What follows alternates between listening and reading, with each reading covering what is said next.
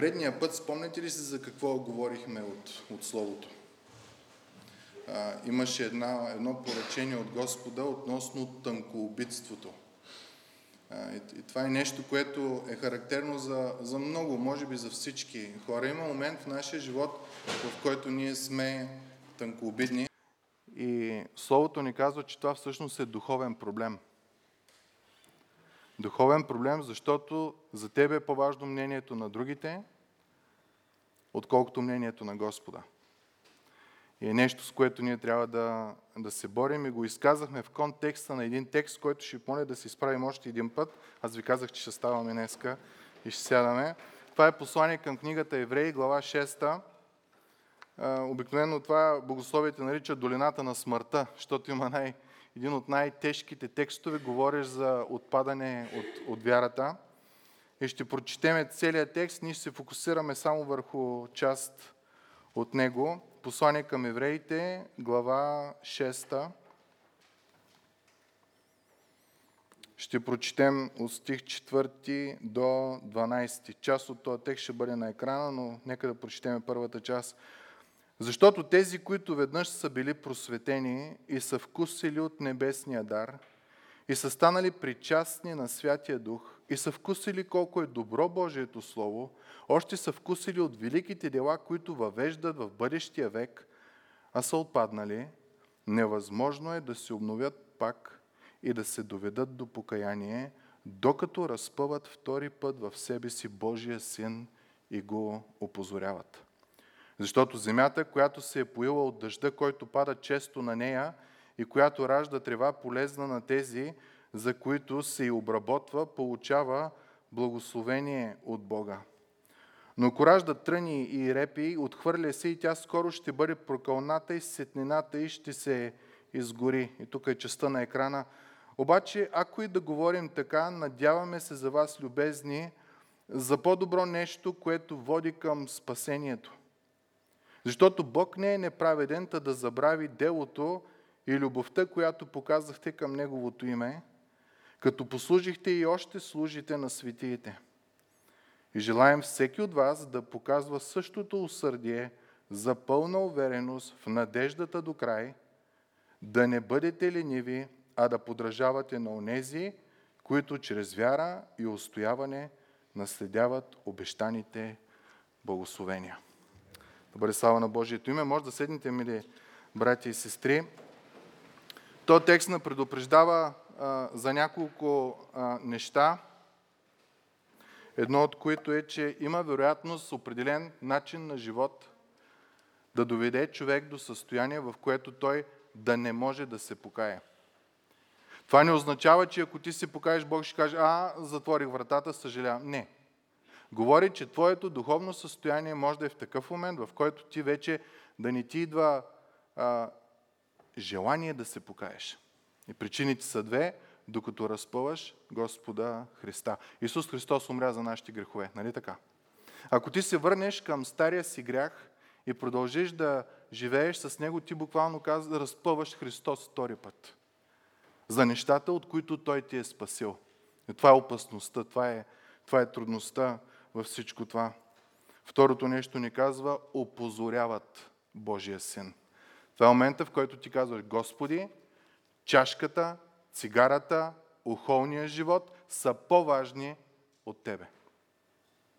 И Словото казва, такъв начин на живот, в който грехът ти става по-сладък от жертвата на Исус и от Неговата същност, Неговата идентичност, води до състояние, в което ти не можеш да се покаеш. Фразата, която използвахме тогава, беше интересна. Вакциниран. Нали знаете вакцината какво е? Вкарват ти малка част от болестта, да може тялото да изгради антитела, за да може, когато дойде болестта, да не може да те хване. Е, някои от тия хора, описани тук, са вакцинирани с Божието Слово. Той тук го описа автора много, много добре. Казва, веднъж са били просветени, вкусили са от небесния дар, станали причастни на Святия Дух, вкусили са колко е добро Божието село, видяли са великите дела, които те първа ще се случват, чудеса са се случвали около тях и в даден момент си казват, о, това е по-сладко от Исус и това е по-хубаво от кръста на Христа. И тази вакцина, която ти е вкарана, вече и да дойде човек и да ти говори за Божията любов, и да ти говори за Божията грижа, да ти говори за Божията благост, и да ти говори за Божията милост. Ти си кажеш, да, всичко знам, всичко знам, всичко знам. Сигурно сте имали такива хора. Като говорите, но той всичко знае. Няма какво да го докоснеш, ще кажеш, че е иммунизиран спрямо Божията любов. Затова говори автора на Евреи. Внимавайте с начина си на живот, защото ако продължи по този начин, ако даден грях толкова ви се ослажда, че вие пренебрегвате Христос заради Него, жертвата заради Него, вие сте се молили този грях да бъде простен. И едно е да се биеш с греха, да си в борба с греха, друго е да, да го купнееш, да го желаеш. В Стария Завет си спомнете една жена как се определя дали е била изнасилена, т.е. невинна в случай на, на сексуална връзка или е виновна. Причината, спомните ли си коя беше? Ако е викала, ако е викала, е било изнасилване, ако не, тя се е съгласяла с, с това нещо. Та когато ти и аз живеем и, и се борим с греха, има ли битка? Има ли викове? Да, може да побеждава някой път, но има ли битка? Или си свикнал и разпъваш Христос втори път. Това, заради което Той умря, аз пак ще го правя. И се връщаш към старото. Или си казваш, Исусе, моето, моето удобство, моите, моите работи са много по-важни от Твоята жертва и любовта, която даваш и позориш Божия Син. И автора продължава и обяснява, че ам, с една притча, ако не може да разбереме тая част, защото е страшна, той казва, има два вида почва. Едната е върху която дъжда се излива и ние знаем от Стария Завет, че от Библията, че Божието Слово е като дъжд, който се излива. Божиите благословения са като дъжд, който се излива и пои земята и расте и текста. Точно това казва. Земята, която се е поила от дъжда, който пада често на нея и която ражда трева полезна, делата ти са полезни, ти си за благословение на хората, ти не ги тъпчеш, ти не ги мачкаш, ти израстваш във вярата – получава благословение от Господа. Обаче казва, има и друга вид почва, която също получава същите благословения. Са много чести тия благословения. Фразата е интересна, която се е поила от дъжда, който пада често на нея. Божиите благословения са чести, Неговите милости са нови всяка сутрин, ни казва Словото. Но ако ражда тръни и репи, отхвърля се и тя скоро ще бъде прокълната, не сама ще се прокълне, ами някой друг ще я прокълне. И сетнината е да се изгори. Има начин на живот, от който няма желание след това за покаяние. Така си вакциниран срещу Божиите неща, че нищо не може да ти бутне. Божията любов, Божията милост, Божията благост. Не, не, не. Ти си знаеш твоя работи. Автора на Еврей казва, внимавайте. Обаче продължава, ако и да говорим така, защото това си е доста страшни думи. Ако съм ви изкарала къла до сега, надявам се за вас и много интересна фраза възлюбени. Дава им най-силното предупреждение в цялата Библия относно опасността от отпадане от вярата и ги нарича възлюбени. Що? Защото говори с обич. И миналия път наблегнахме на тая дума с тънкоубитството. Защото някой път да ти кажат истината, боли. Ти трябва да разпознаеш, че е истина. Обаче, ако и да говорим така, възлюбени, надяваме се от вас, възлюбени, за по-добро нещо, което води към спасение. И от този 9 стих идва, може би, заглавието на проповета Увереност, че вярата ни е истинска. Има ли момент във вашия живот, когато сте си казали, абе, има ли начин по който да разбера, че, че вярата ми е истинска? Да, единия начин го знаем, плодовете на духа. Ако нямаш Божия дух, ти не можеш да наречеш Исус Христос Господ. И тук не е да изговориш думата Исус Христос е Господ, защото всеки я прави, и вярващ и невярващ, а така да живееш, че Той е господар на живота ти. Без Святия Дух ти не можеш да го направиш това нещо. А ако нямаш Святия Дух, ти не си спасен. Ти нямаш връзка с Бога. Ти изпълняваш неща без Божията сила. Имаме ли увереност, че вярата ни е истинска? Днеска текста ще ни каже три белега, по които ти и аз можем да имаме, следвайки ги, увереност дали вярата ни е истинска или не. И този текст не е назначен да ни обезокуражи. А напротив, самия, вижте как започва автора. Надявам се за вас, възлюбени. Нещо във вас да има, което да върви към спасение и да носи радост. Та първия всеобщ белек е плода на духа. Ако Божия свят и дух е в тебе, а Бог е обещал, че всеки, който повярва, Исус ще излее духа си върху него. Радост, мир, благост, кротост, смирение, себеобоздание. Тие неща започват да се изграждат в характера на, на човека. И обърнете внимание с каква увереност автора говори. За жалост превода не е толкова точен, но текста казва, ако и да говорим така, уверени сме във вас, възлюбени, че за нещо по-добро, което води към спасение. Същата дума е използвана в Филипяни 1 глава 6 стих казва, апостол Павел казва, като съм уверен именно в това, че онзи, който е започнал добро дело във вас, ще го усъвършенства до деня на Исус Христос. Второ Тимотей, Павел използва същата дума. Но не се срамувам, защото зная в кой съм повярвал. И съм уверен, че Той е силен да опази до онзи ден онова, което съм му поверил. Кое сме му поверили? Душата си, живота си. Всичко сме дали. Защото сме го възлюбили с всичката си сила, с целия си ум, с цялата си душа, с абсолютно всичко. Цялото ни естество ние сме го предали в Божиите ръце. И автора казва, аз съм уверен във вас, че върху вас почива Божията благодат. И вие не само сте я получили, ами сте я приели. И че вярата ви не е фалшива. Та същата увереност, която Павел казва, Исус ще ме спаси, ние виждаме тук в този текст. Автора играе една много интересна а, ситуация. От една страна той казва, виждам, че делата ви, начина ви на живот не отговаря на вярата ви. Приказките ви говорят едно, делата ви говорят коренно различно. Внимавайте, такъв начин на живот води до отпадане. Ще стигнеш момент, когато вече няма да ти, да ти пука да се покаеш. Всичкаш да е на твоята, на моята. Сега живеем в поколение, където основната работа на мен да ми е хубаво. Знаете ли колко хора потъпкват истина, правда, само и само на мен да ми е хубаво? Ама и в моето поколение беше така. Винаги е било така. Затова Божието Слово е вярно както преди 2000 години, преди 3000 години, преди 5000 години, така и днеска. Защото човешкото сърце не се променя. И въпросът е много важен – защото те живеят във време, когато ги гонят. Евреите изведнъж осъзнават, че много от техните хора осъзнават, че Исус е Спасителят, Исус е Месията, дългоочакваното обещание на целия Стар Завет. Кулминацията на Стария Завет е потомъкът от Авраам, чрез който ще дойде спасение не само за техния народ, ами и за целия свят. И започват да отиват на там. И почва едно невероятно гонение заради вярата.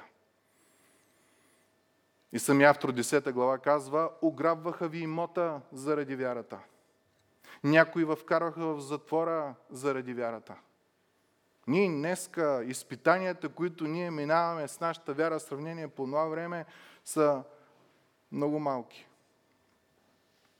И тия хора по това време почват да се притесняват, абе толкова трудности, толкова притеснения, да не би да съм объркал вярата, да не би нещо да съм, да съм направил, да не би вярата ми да не е истинска.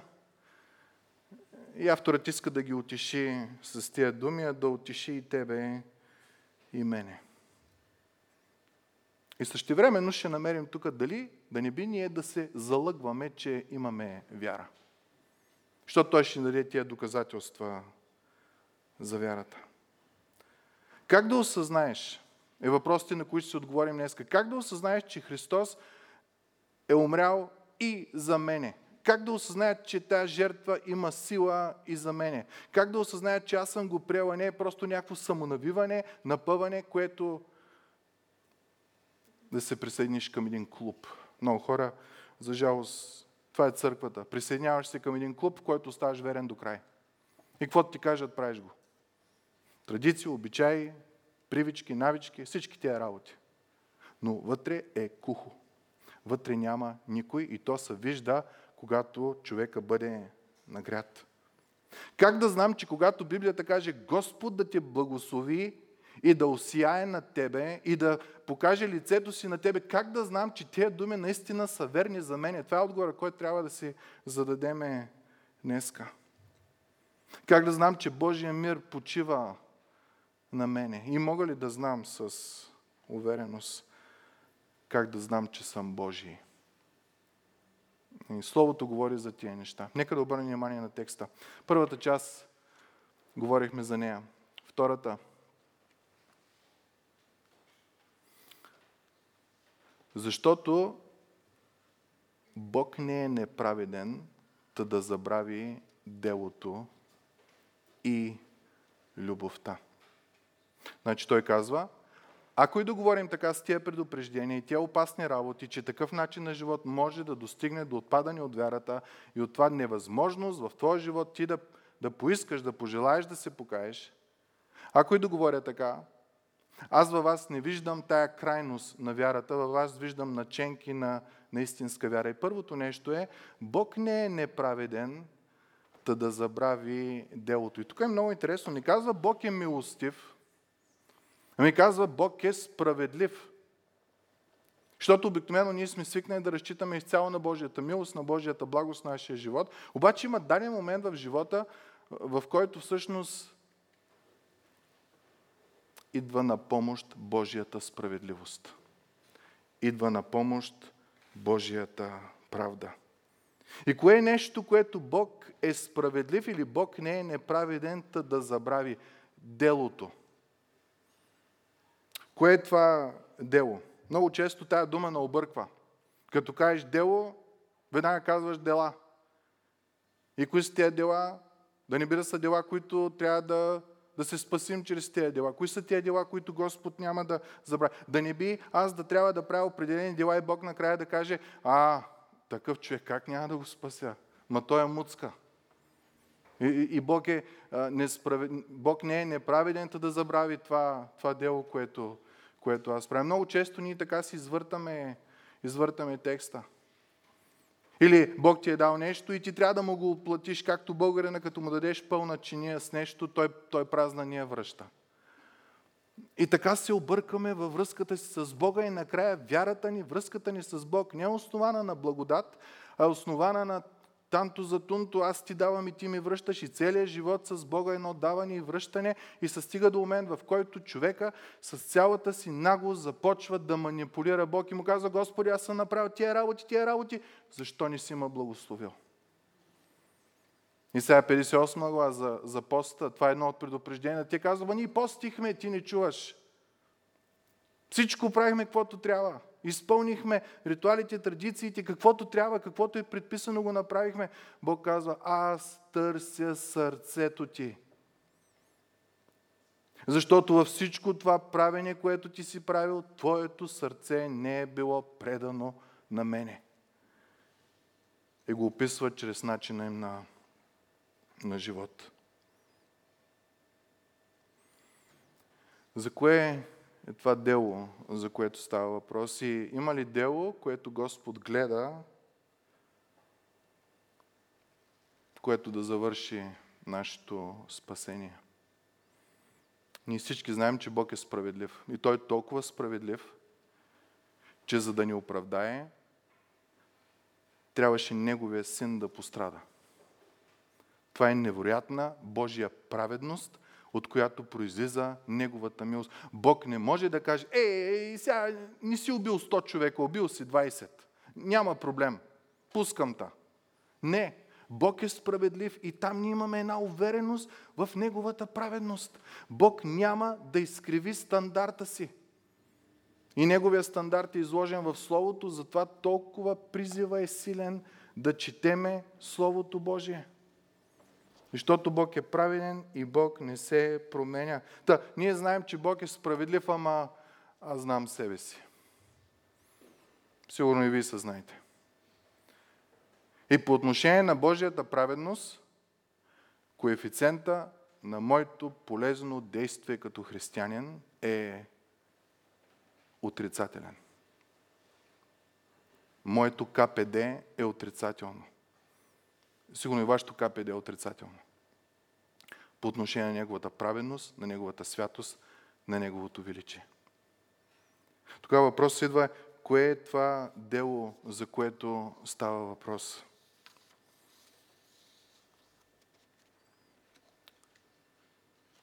За да разбереме какво казва текста, обърнете внимание, че става въпрос за едно дело.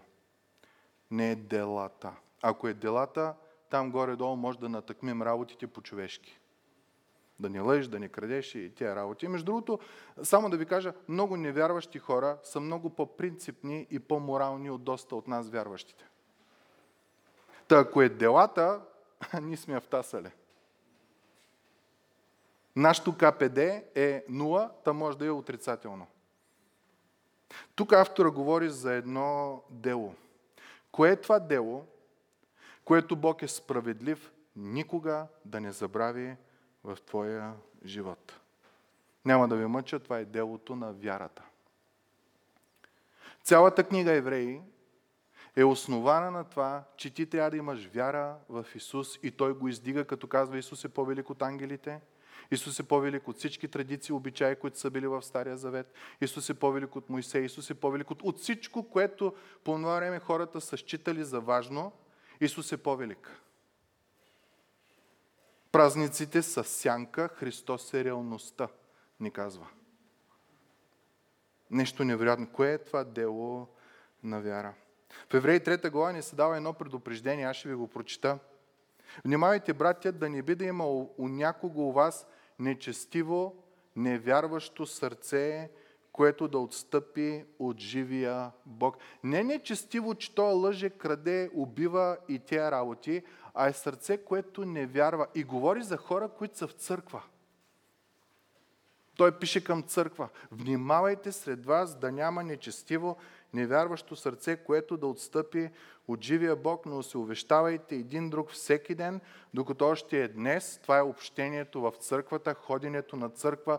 Толкова е важно да се ходи на църква. Да не би някой от вас да се закорави чрез измамата на греха. Проблема е неверие. По-нататък в 18 стих казва, на кои още се заклет, че няма да влязат в неговата почивка? Говори за хората от Стария завет, от изхода. Спомняте ли си? Бог им каза, кълна се, ти няма да влезеш в моята почивка. Много страшно нещо. И автора обяснява. Не на онези които бяха непокорни. Нямаха доверие към Бог. И така виждаме, че поради неверието си, те не можаха да влязат в Божията почивка.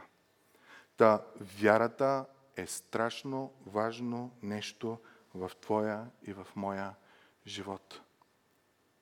Авторът продължава от четвърта глава, затова нека се постараем да влезем в тази почивка. Някакво дело има на старание да влезеш в Божията почивка, за да не падне някой в това да дава същия пример на неверие.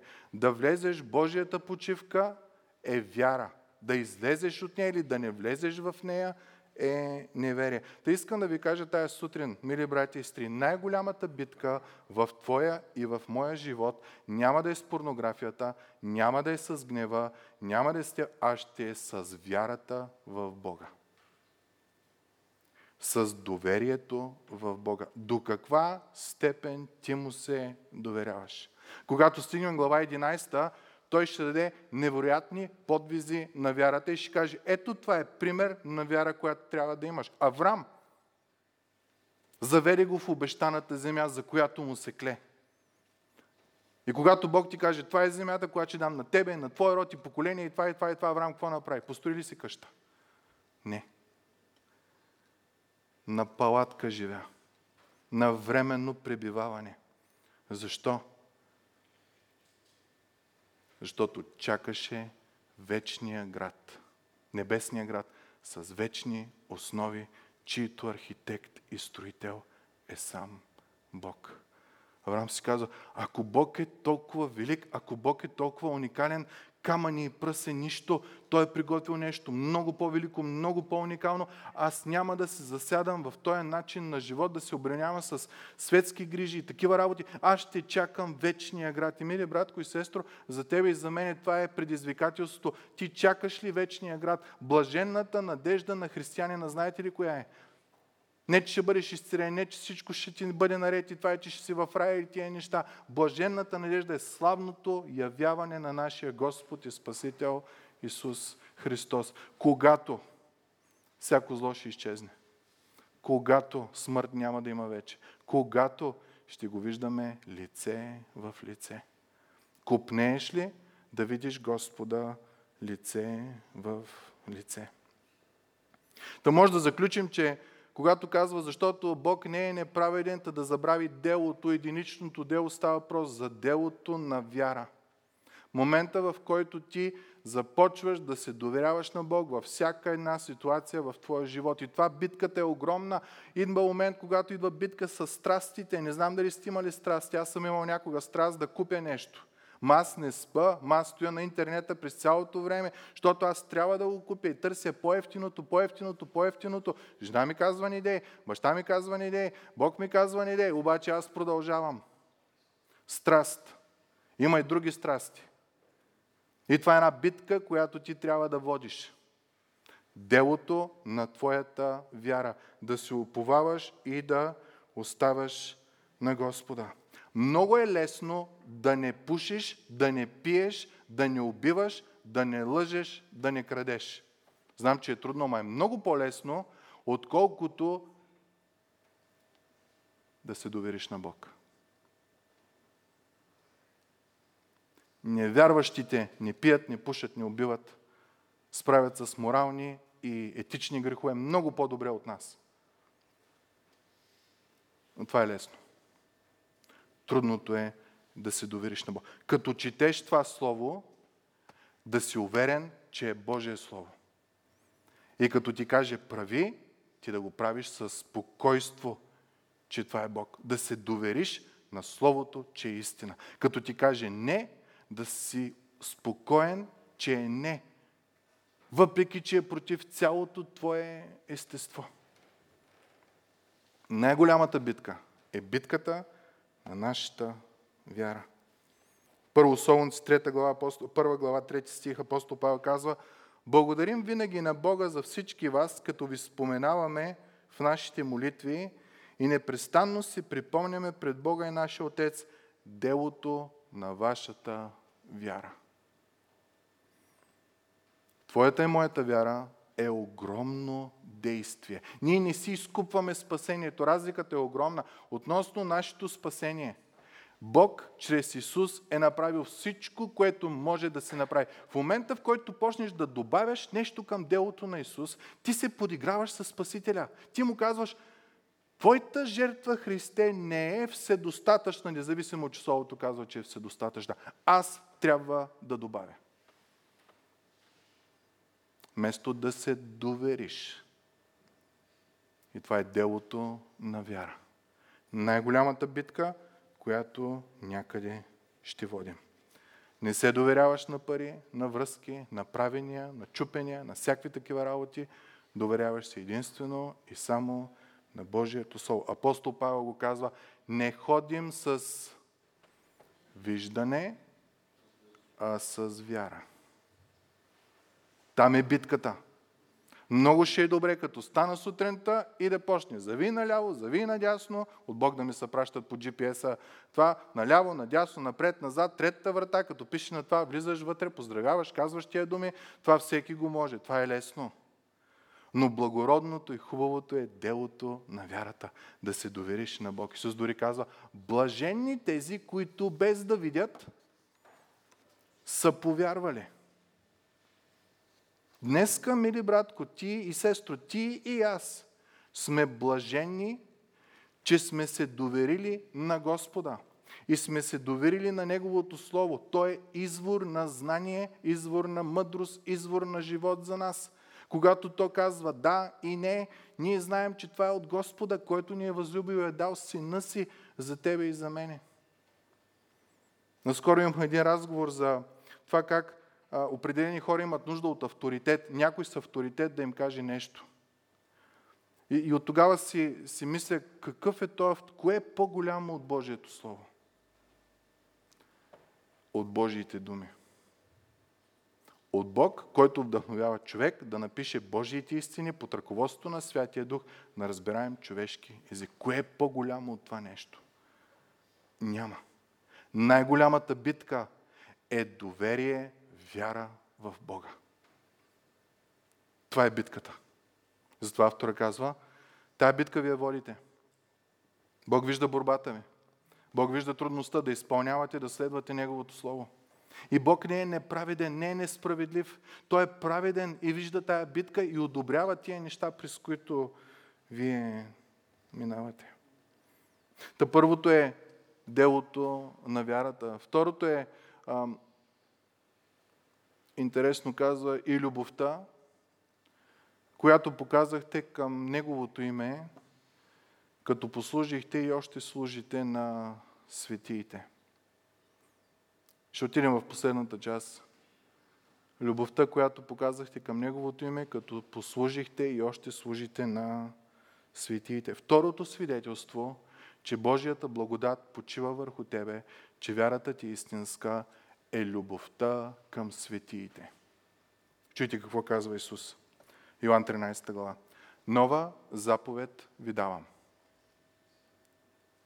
Да се обичате един друг, както аз ви възлюбих. Заповедта не е да се обичате един друг.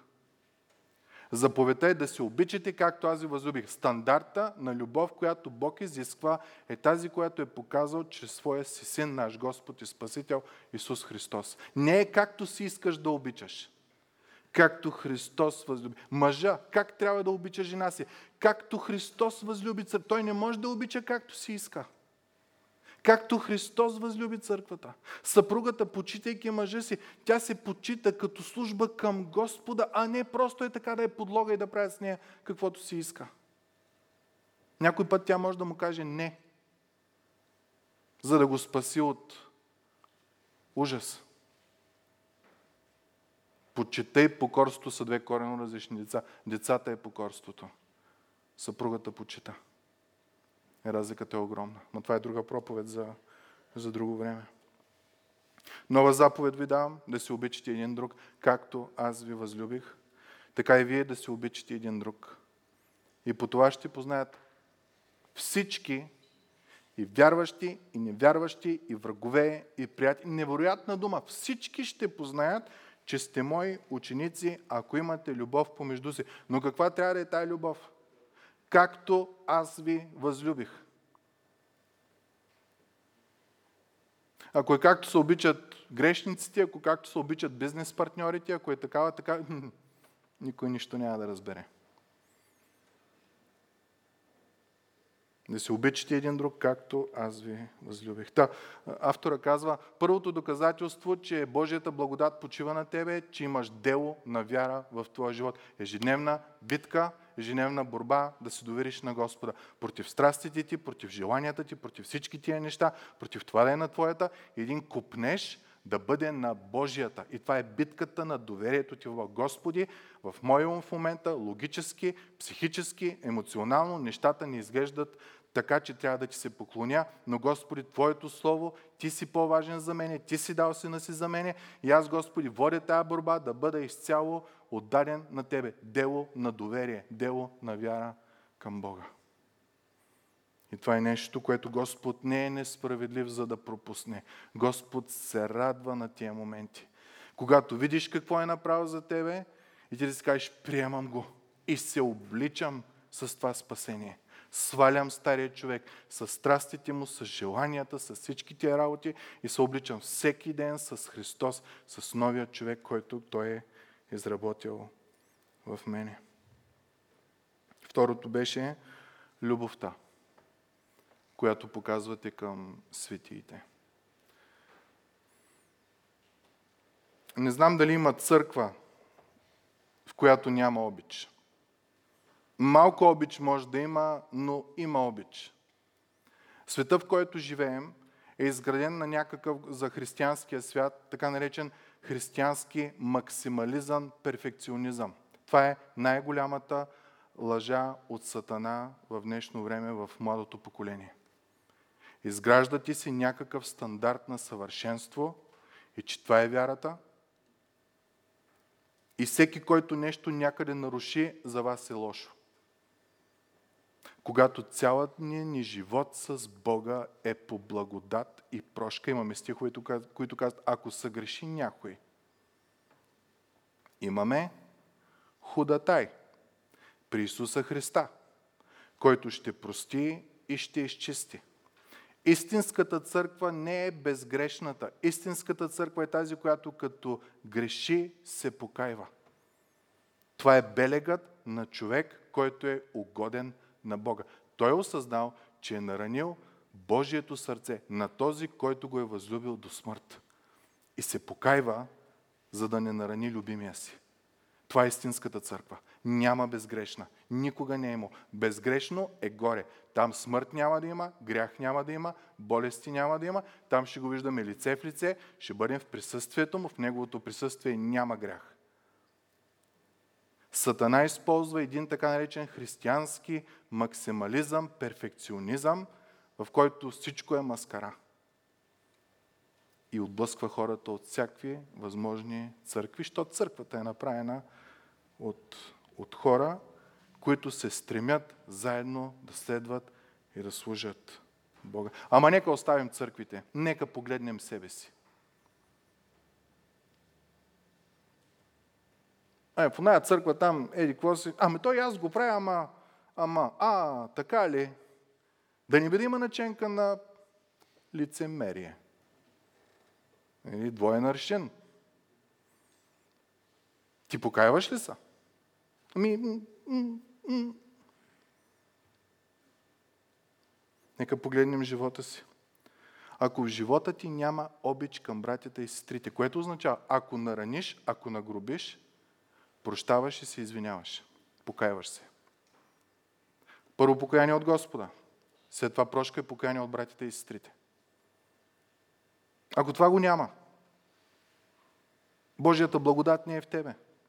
Ти живееш по законничество, по правила. Ти си фарисей. В момента, в който Исус тръгна да показва Исус, който е Божието Слово, тръгна да показва благодат, те обвиниха Исус, който е Божието Слово, че е нарушил Божието Слово. Представете ли си? Каква ирония. И някой път и ние правим така. Мили братя и сестри. Ако някой каже, знаете ли как продължава текста?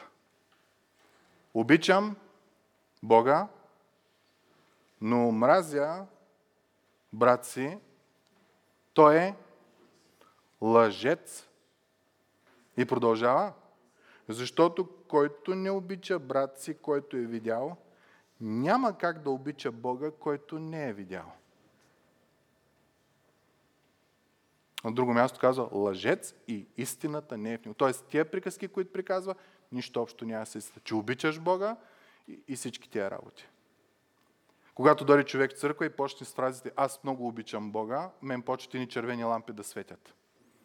Или аз много вярвам, или аз съм много предан на Бог. То няма. Смирение човек не говори така. Смирение човек благоговее в Божието присъствие. Прогресивно увеличаващата се любов към братята и сестрите е белега, че Божията благодат живее в нас. Може сега да е тонинго. Въпросът е да расте. Света, който Бог е създал е или растеш, или умираш. В нашия ум много често не искаме някаква така златна среда, където абе, да не съм много тук, да не съм много тук, да мога да покрия всички, всички бази и нали, ако шамарите дойдат от някъде, да отида в друга. Няма такова нещо. Това е още една лъжа от Сатана. Божието Слово говори коренно различни неща. И това да ви кажа, да имаш любов към братята и сестрите не означава, че ти трябва да си перфектен. Означава, че когато трябва да простиш, прощаваш, когато трябва да се извиниш, извиняваш. Защо? Защото купнееш да има единство, понеже сте Божии синове и дъщери. И, и това автора казва, любовта, която показахте, ама къде? В Негово име към Неговото име, като, служите, и, като служихте и още служите на братята и на сестрите. Защо ние прощаваме? Защо ние благославяме? В Неговото име. Защото Той ме е простил, защото Той ме е благословил. Това включва и обич към враговете. Чуйте Исус какво казва в Лука 6 глава. Но на вас, които слушате, казвам, Обичайте неприятелите си и да ви кажа тук думата е агапе, тая безусловната любов. Правете добро на тези, които ви мразят, благославяйте тези, които ви проклинат, молете се за тези, които правят пакост. И тук, който те плесне по едната бъза, обърни и другата и тия работи ги знаем. И обяснява, защо твоя и моя живот е основан на този тъй велик и прекрасен стандарт. Понеже, ако обичате само нези, които обичат вас, каква благодарност ви се пада? Какво благословение очаквате от Бог? И грешниците обичат тия, които и тях обичат. Много невярващи има, които живеят много по-морален, много по-стриктен, много по-правилен живот, отколкото някой от нас в, в църквата. И ако правите добро само на онези, които на вас правят добро, каква благодарност ви се пада, защото и грешните правят същото.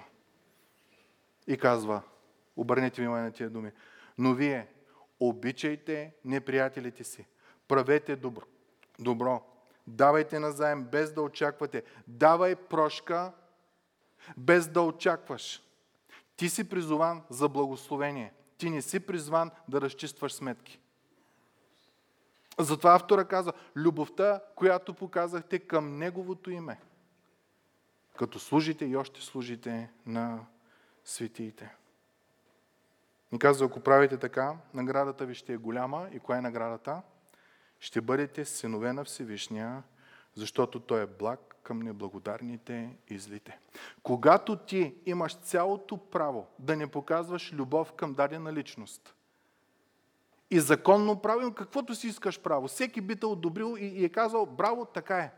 Но знаеш дълбоко в сърцето си, че Божията любов те принуждава да простиш и тръгнеш да простиш. Текста казва, наградата ти е голяма, коя е? Ти си дъщеря и син на Бога. Защо? Защото и Бог е благ към неблагодарните и злите. Та това е второто доказателство. Първото беше, има ли борба в твоя живот относно доверието на Господа, към Господа? Или, а аз си правя каквото си искам, той Бог, той е верен, той ще ми помага, той няма проблем. Да, ама такъв начин на живот ги предупреди преди малко, може да доведе до момент, където да няма покаяние за тебе. Така да си ги удондуркаш нещата в живота, че бавно и плавно да изчезнеш от полезрението на святия. И да не искаш да се върнеш делото на вяра. Е, второто е любовта към светиите. Каквото и да става. Грижа и любов. Понеже сме грешни и се познаваме много добре в църквите, знаем си кирливите ризи. Най-често при споделяния. Молете се за мен, имам, страдам, седи си. И ни, ого, едно на ум. Аз за той няма се омъжа. И отиваш в света и фащаш първия невярващ, защото той е перфектен, защото нищо не знаеш за него. И знаеш, а, ама, ами да, ама. Ни църква, ни Бог, ни четене и постепенно отиваш на кино. И третото доказателство. Любовта, която показахте към Неговото име. Това е много важно за, за мене. Името в Стария Завет е свързано с характера на човека. Свързано е с някой, не е като имената днес. Пенчо Иванчо, защото дядото бил Пенчо Иванчо. Там името е имало много важна последица. Примерно, Бог, за да се покаже на хората какъв е, дава различни имена за себе си в Словото. Ние, ние някои ги знаем. Ейова и Ре. Какво означава? Господ ще промисли. Нали така? Ние имаме увереност, че Господ ще, ще промисли. Еова Рафа. Господ, който те изцерява. Та Бог чрез имената си започва да открива същността си на тебе и към мене. Сам Господ ще те посети. Името му ще бъде Емануил, което означава Бог с нас. Представете ли си Бог чрез начина си, чрез имената си, които ни изявява в Словото, иска да ни покаже колко е загрижен за нас. Ехова Шалом. Бог нашия мир. И автора казва, любовта, която показваш, не е към някакво метафизично същество, което ни си го видял, ни си го такова, а същество, личност, която лично ти се открила и ти познаваш неговия характер, неговото име. Ти си го познал като Господ Твоя мир. Ти си го познал като Господ, който изцерява. Ти си го познал като Господ, който е Твоята правда. Ти си го познал като Господ, който те спасява и радостта ти е пълна. Нашата надежда, нашата единствена надежда в този свят, нашето устояване в вярата е заради надеждата, която имаме в Господа. Това е много важно да го, да го осъзнаем, мили брати и сестри. Ако Исус умря и понесе Твоето и моето наказание върху себе си, тогава Твоята и моята надежда, другата неделя ще говорим за, че Той е една котва, невероятни текстове, заповядайте другата неделя, че Той е котва, която е такава котва, която се е закотвила, знаете ли къде? В светая светих, най-святото място, където едно време никой не препарваше. Освен първосвещеника веднъж годината и той е с звънчета, защото може и да не е праведен и ходил с страх и с това. Тук ни се казва, чрез Исус Христос ти имаш достъп до Светая Светих, най-святото място, до Божието присъствие. Чрез Божия характер, изявен в Исус Христос, ти имаш котва в Божията слава. Та надеждата в Твоя и в моя живот е основана на Божия характер. Бог не лъже. Бог е справедлив.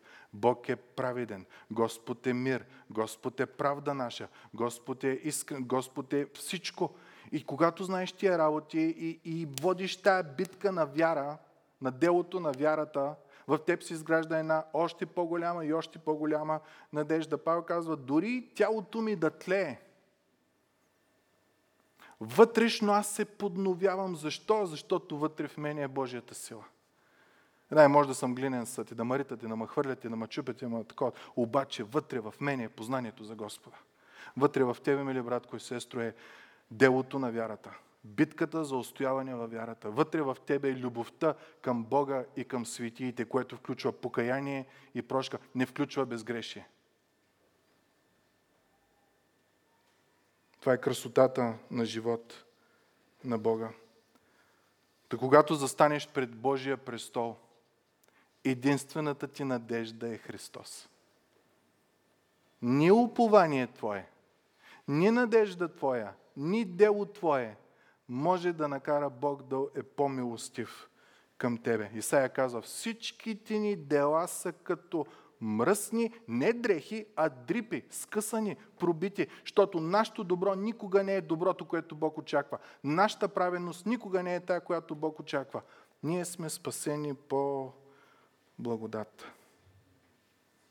Може би някой ще каже ми, аз май съм на ръба тук. Като гледам тия три условия, делото на вярата, дали се боря с факта да се уча, да, да се доверявам повече и повече на Господа – дали се боря с това да обичам светиите, както Христос мене възлюби, защото Той това каза, да се обичате един друг, както аз ви възлюбих. И имаме една битка да си доверя на Божия характер, изявен в, в Словото. Той Бог е справедлив, Бог е а, дълго търпелив, ама Господ понякога и наказва. Ние тая част знаем ли от Неговия характер? Или много наблягаме на, на милостта и на това. Много е лесно Бог да е твой спасител, но да не е твой Господ, защото когато Той е Господ, Той е шеф. Били ли сте на работно място някога?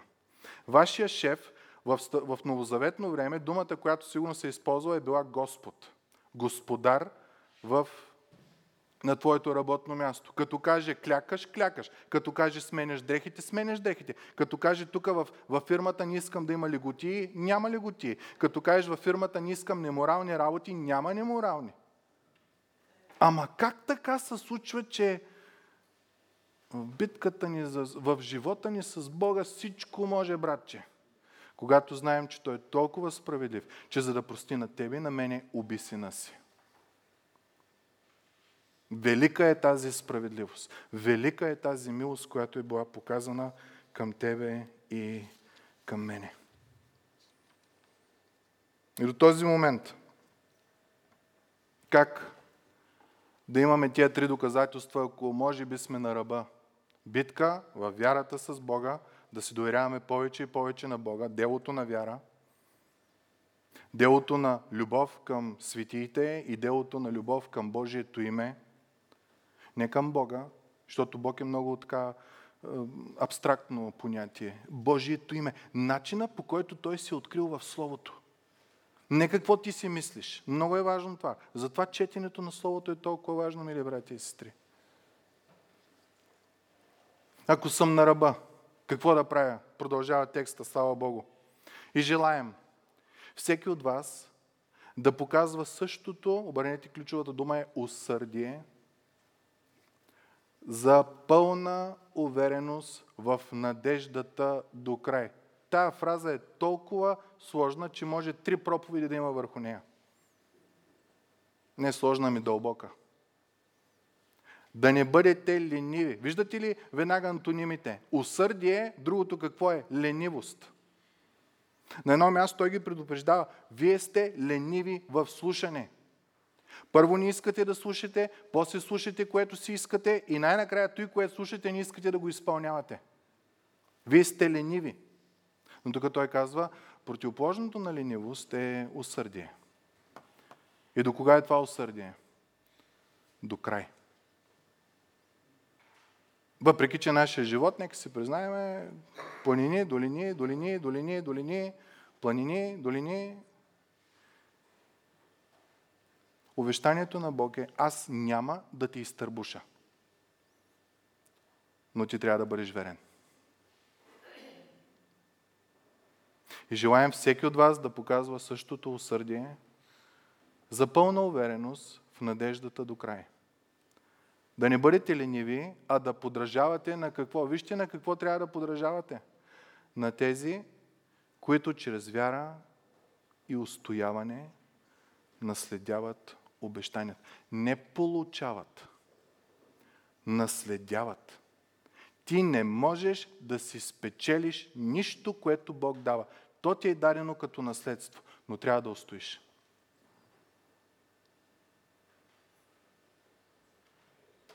Усърдие се споменава два пъти. Усърдие и устояване. Има част в той в моя живот по отношение на делото на вяра, по отношение на любовта към светиите, към Божиите хора и по отношение на любовта към начина по който Бог се е открил чрез Словото към Неговото естество, в което ние трябва да полагаме усърдие, а не ленивост. Защото ако проявим ленивост, може да се стигне до момент, където е невъзможно да се обновиш и пак да дойдеш до покаяние. Желаем всеки от вас да показва същото усърдие за пълна увереност в надеждата до край. Да не бъдете лениви, а да подражавате на, онзи, който, на онези, които чрез вяра и устояване наследяват обещанията. И завършвам с ам, днешно време много обичаме да слушаме проповедници, които са от така наречената поп-култура. Поп-християнство. Популярното християнство. Карата да се чувстваш добре.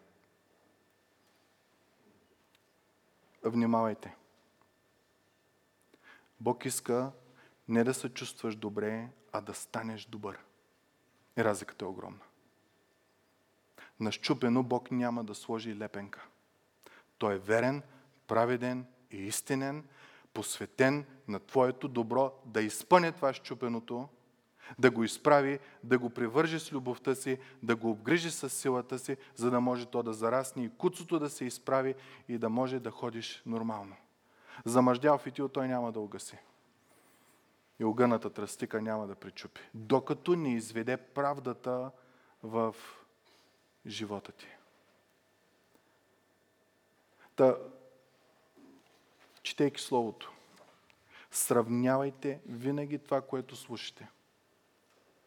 Когато свърши една проповед, какво вие научавате за Исус? Какво научавате за Бог? Доближава ли ви към Бог? Или ви кара да се чувствате по-добре? И разликата е цяла планина. При едното се чувстваш прекрасно до понеделник, вторник. Ако си направил бележки, може и до четвъртък да изкараш.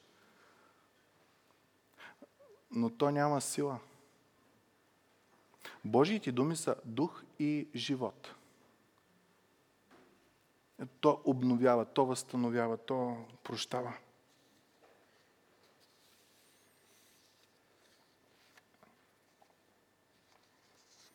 Как да устояваме в, в истината? Четене на Словото. Това е нещо, върху което всеки клон на църквата се е съгласил, че е Богов вдъхновено Слово. Другите неща, всичко друго, е разсъждения върху Словото. На нас, мили братко и сестро, поради Божията милост, не е дадено възможността да имаме мръвката. Не подправката. Мръвката на Божието Слово. Та вярата ни да бъде истинска. Любовта ни да бъде нелицемерна.